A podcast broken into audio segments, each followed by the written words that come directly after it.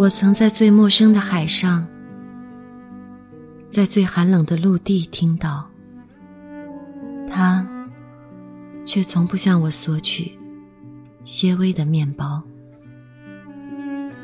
朋友你好，我是秦海璐，感谢关注，为你读诗。今天我为你读的是美国女诗人艾米丽·狄金森的作品。希望是个有羽毛的东西。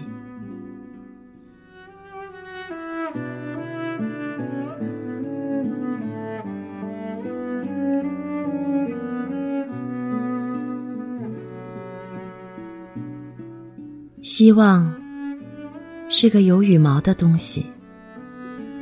它栖息在灵魂里，唱没有歌词的歌曲，永远不会停息。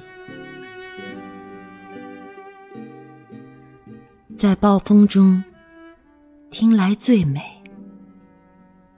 令人痛心的是这样的风暴，它甚至能窘困那温暖着多少人的小鸟。